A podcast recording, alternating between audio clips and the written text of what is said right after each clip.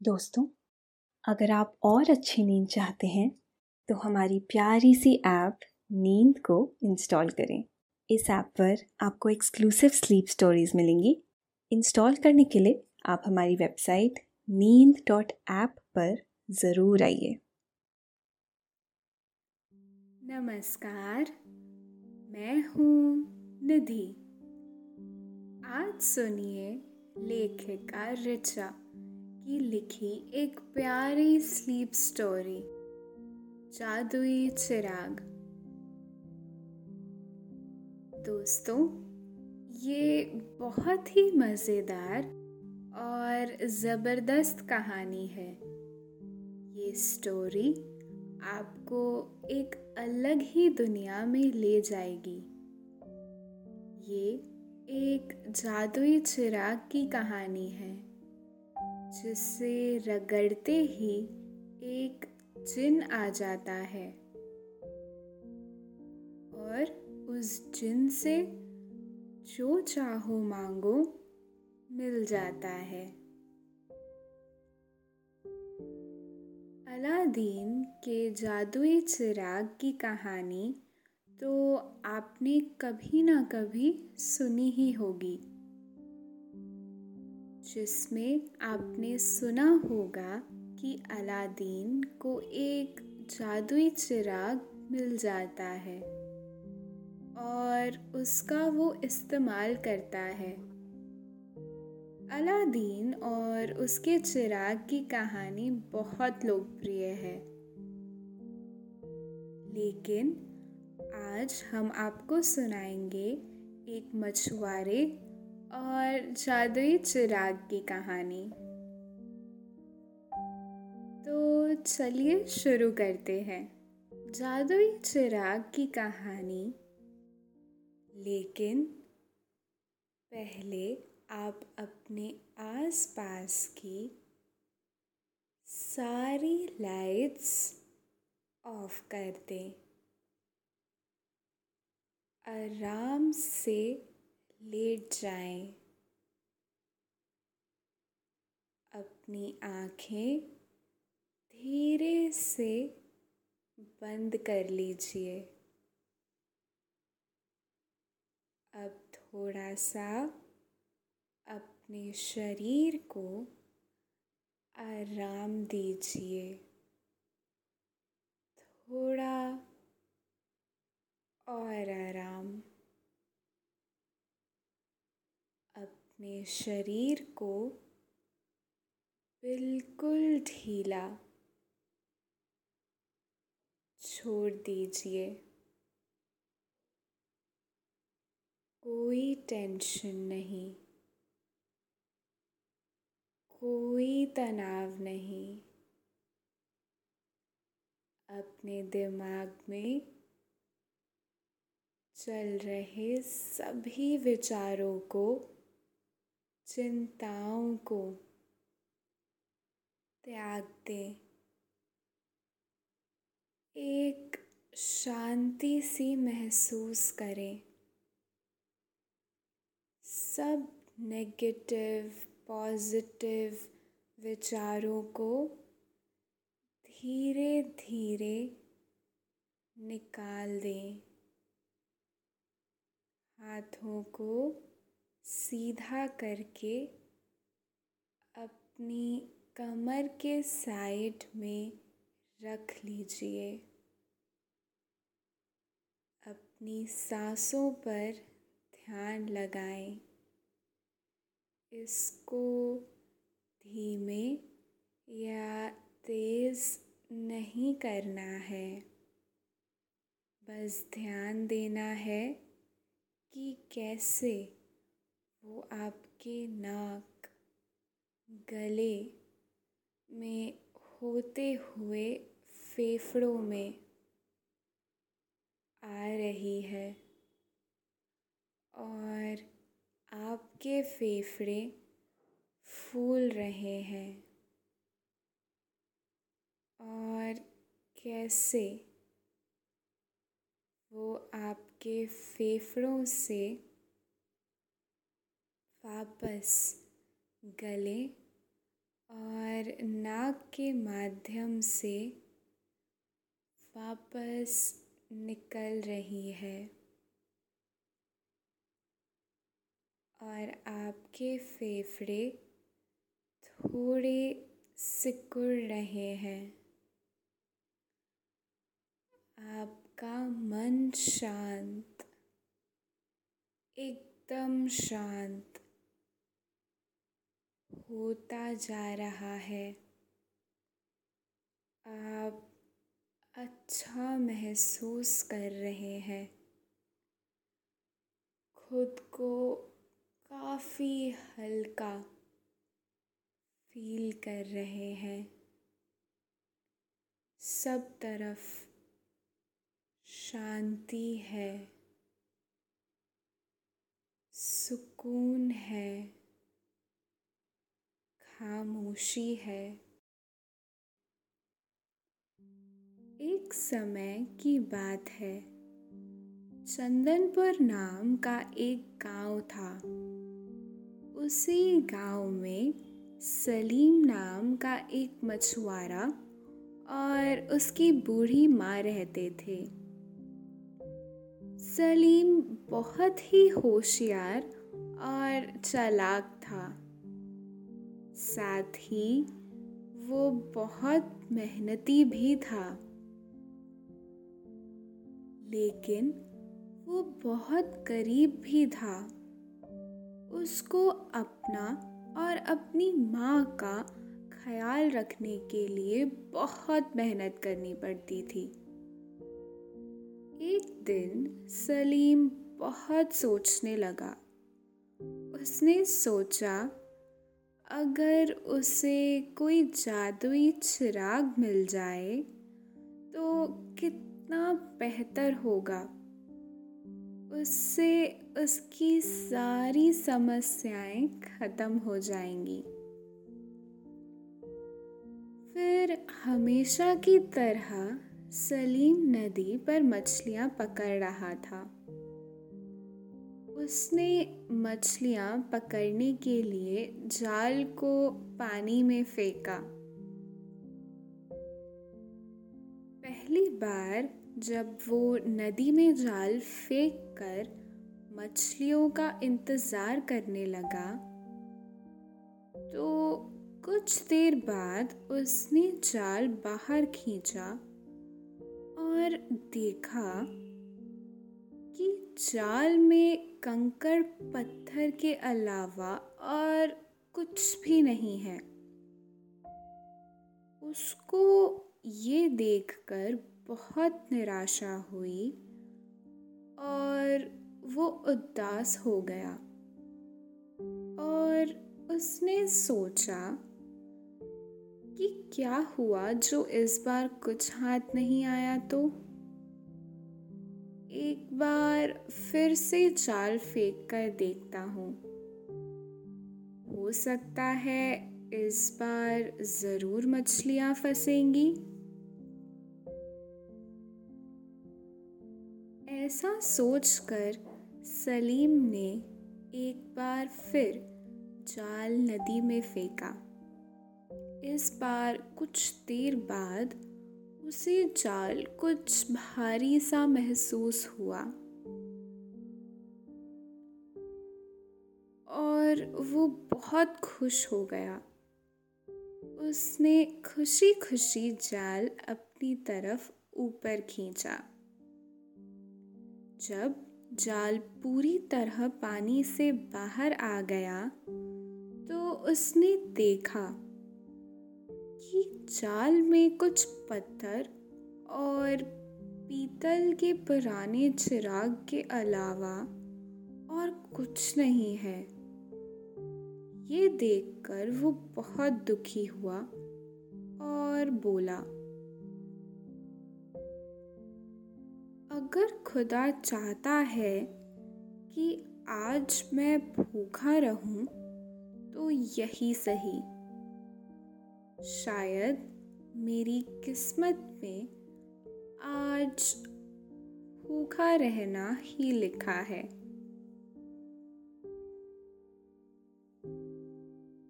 तभी उसकी नज़र अचानक जाल में फंसी पुराने चिराग पर पड़ी। उसने चिराग को अपने हाथों में लिया और उसे गौर से देखने लगा और बोला, ये चिराग तो बहुत पुराना लग रहा है। कहीं ये वही जादुई चिराग तो नहीं, जिसकी मैंने बचपन में कहानी सुनी थी? इसे रगड़ने से जिन आ जाता है। उसने सोचा कि चलो, एक बार मैं इस ए रगड़ के देखता हूँ। ऐसा कहकर उसने जैसे ही चिराग को अपने हाथ से साफ़ किया और रगड़ा तो चिराग से धुआँ निकलने लगा। और फिर अचानक से बहुत बड़ा जिन धुएँ से निकलकर सामने आ गया और सलीम से कहने लगा, तुमने मुझे इस चिराग से आज़ाद किया है, इसलिए आज से मैं तुम्हारा सेवक हूँ। तुम जो कहोगे, मैं वही करूँगा। लेकिन बस मेरी एक शर्त है कि मैं खाली नहीं बैठ सकता। और अगर तुमने मुझे खाली बैठाया तो मैं तुम्हें जान से मार दूँगा। सलीम ने बहुत देर तक कुछ सोचा। फिर जिन से पूछा कि अगर मैंने तुम्हें खाली नहीं बैठने दिया तो? तो ये सुनकर जिन बोला तो मैं सारी ज़िंदगी तुम्हारा गुलाम बनकर रहूँगा। बस मुझे खाली मत बैठने देना। और हाँ मैं अपने वादे का पक्का हूँ। ये सब सुनकर सलीम मन ही मन बहुत खुश हुआ और सोचने लगा कि ये जिन तो बहुत काम का लगता है। मैं इससे कुछ भी काम करवा सकता हूँ। और जहाँ तक इसके खाली बैठने की बात है तो मैं इसे ऐसे ऐसे काम दूँगा कि ये कभी खाली नहीं बैठेगा। तब तक जिन ने सलीम से बोला जल्दी से मुझे काम दो। सलीम ने तुरंत उसे आदेश दिया और बोला, मुझे बहुत तेज़ भूख लगी है। मेरे लिए कुछ लजीज पकवान का इंतज़ाम करो।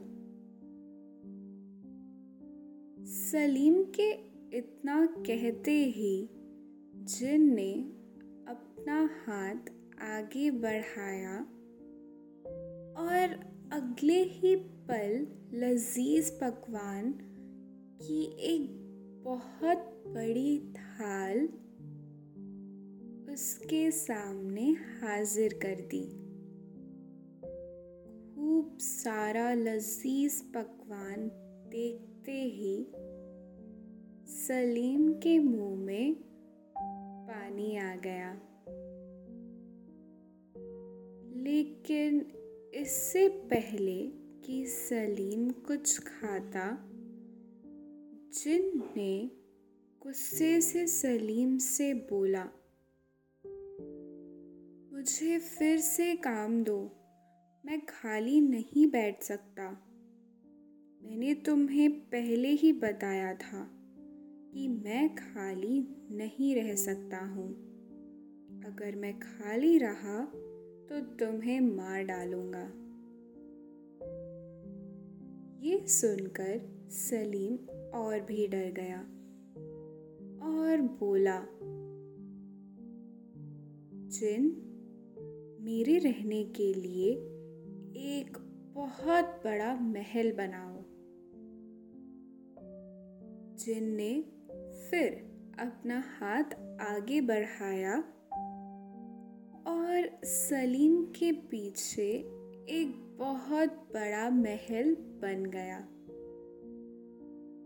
कुछ देर बाद जिन ने सलीम से फुर से गुस्से में बोला, मुझे काम चाहिए।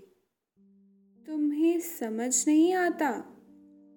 अगर मैं खाली बैठा तो मैं तुम्हें ही मार डालूँगा। मुझे जल्दी कुछ काम दो।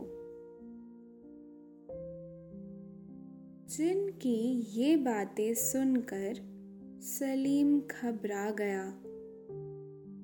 वो सोचने लगा, अरे, ये जिन तो बड़ा ही खतरनाक है।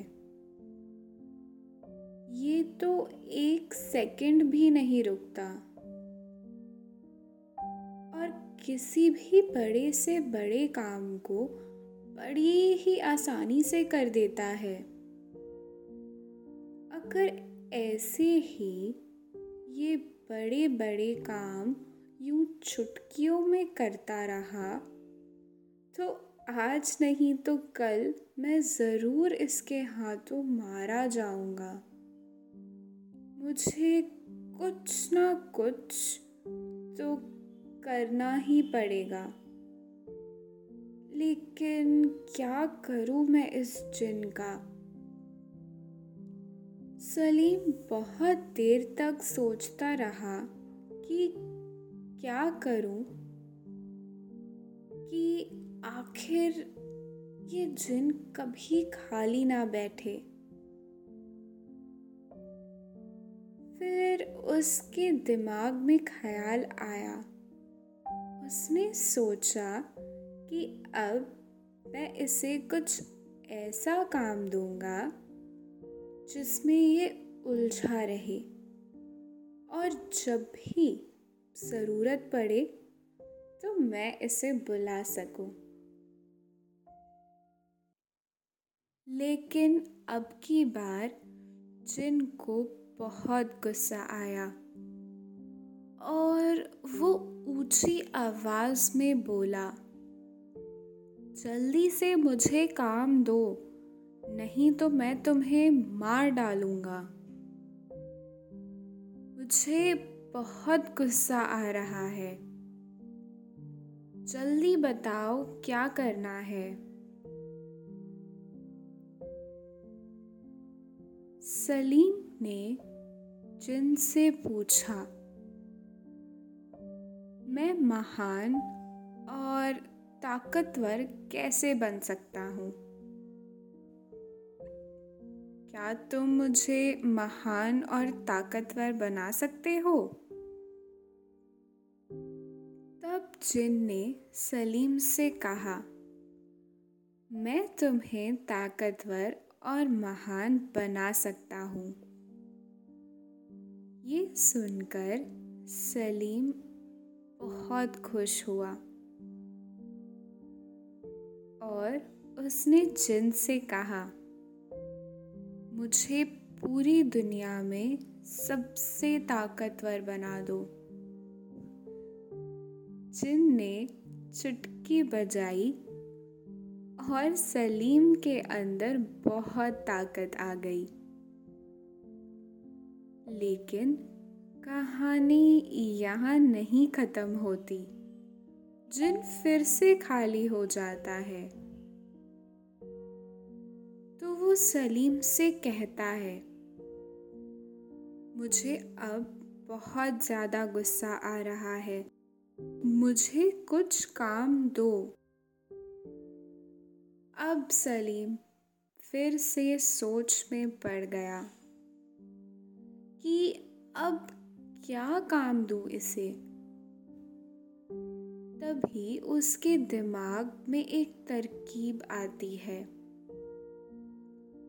और वो जिन से मुस्कुराते हुए कहता है, मुझे एक बाल्टी ला कर दो। जिन ने फिर अपना हाथ बढ़ाया और सलीम के सामने बाल्टी लाकर रख दी।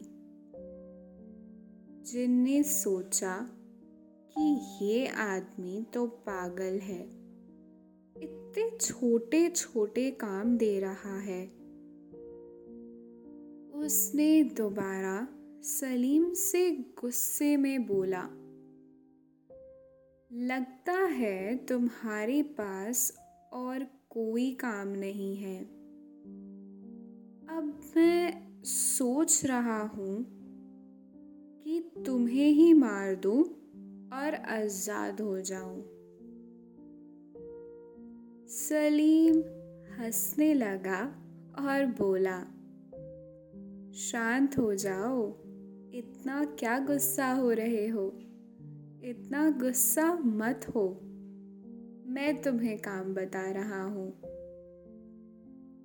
तुम ऐसा करो, इस बाल्टी की मदद से तुम उस नदी का पानी अपनी इस नदी में डालो और जब तक वो नदी खाली ना हो जाए, मेरे पास मत आना। ये सब सुनते ही जिनका मुँह लटक गया और वो समझ गया कि अब वो कभी आज़ाद नहीं हो पाएगा। क्योंकि नदी को खाली करना असंभव है। वहीं दूसरी तरफ़ सलीम बहुत खुश हुआ। अब उसके पास रहने के लिए बहुत बड़ा महल था। काम करवाने के लिए जादुई जिन। अब उसे किसी भी चीज़ की टेंशन नहीं थी। अब जिन तो नदी को खाली करने में लगा था और सलीम को अब जब भी जिनसे कुछ भी काम होता तो वो उसे बुलाकर अपना काम करवाता। और काम होने के बाद उसे वापस बाल्टी से नदी खाली कराने के लिए कह देता।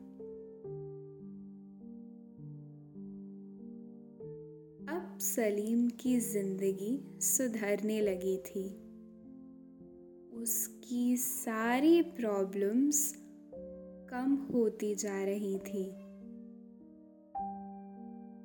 बहुत समय बाद सलीम ने सोचा कि उसकी माँ भी अब बूढ़ी होती जा रही हैं। अब उनका ख्याल रखने के लिए उन्हें किसी की ज़रूरत पड़ेगी।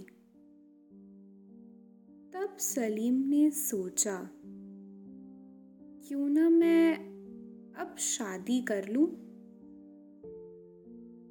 उसके दिमाग में एक तरकीब आई। उसने सोचा, उसके लिए लड़की ढूँढने का काम वो जिन को दे देगा। उसने जिन को आदेश दे के बुलाया। जिन उसके सामने आया और पूछा, सरकार, मैं क्या कर सकता हूँ आपके लिए? तब सलीम ने जिन से कहा,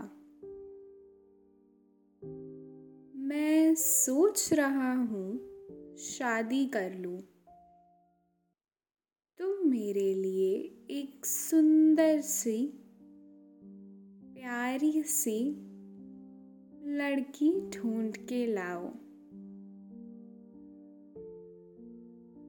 जो मेरा और मेरी बूढ़ी माँ का ख्याल रख सके। ये सुन जिन मुस्कुराने लगा और बोला, जो हुक्म मेरे आका मैं आपके लिए एक सुंदर सी सुशील लड़की लेके आता हूँ, जिनने अपना हाथ आगे बढ़ाया और सलीम के सामने एक सुंदर सी लड़की हाजिर कर दी और फिर बाल्टी से नदी खाली करने लगा।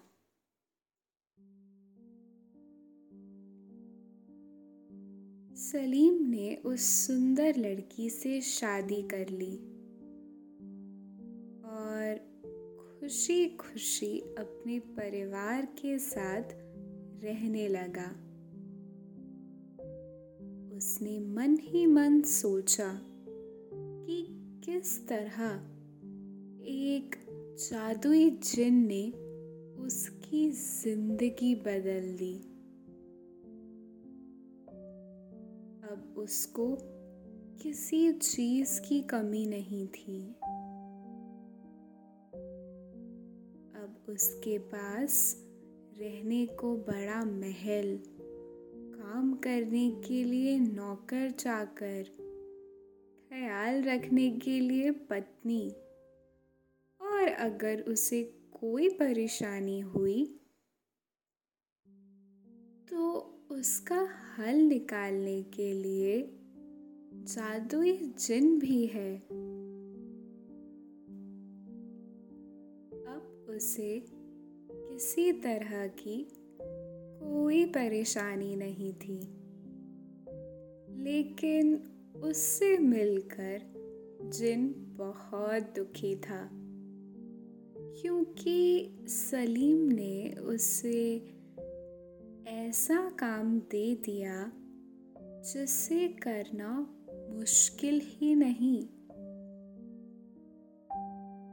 असंभव था। भला कोई नदी कैसे खाली कर सकता है? सलीम से मिलकर जिन कभी आज़ाद न हो पाया, वो बाल्टी से नदी खाली करने में ही लगा रहा।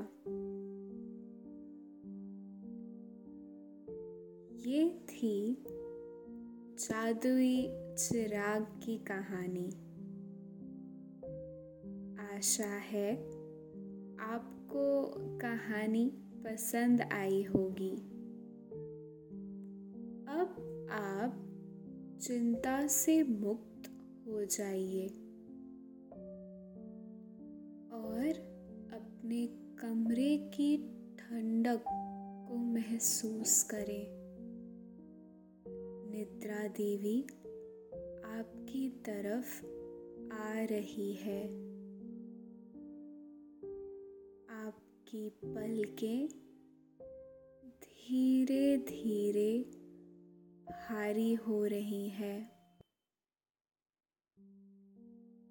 आप नींद की जादुई दुनिया में धीरे धीरे प्रवेश कर रहे हैं। निद्रा देवी, आपको अपने मुँह पाश में बाँध रही है। उन्हें स्वीकारें। सांसों पर ध्यान दें और अपने शरीर को ढीला, एकदम ढीला छोड़ दीजिए।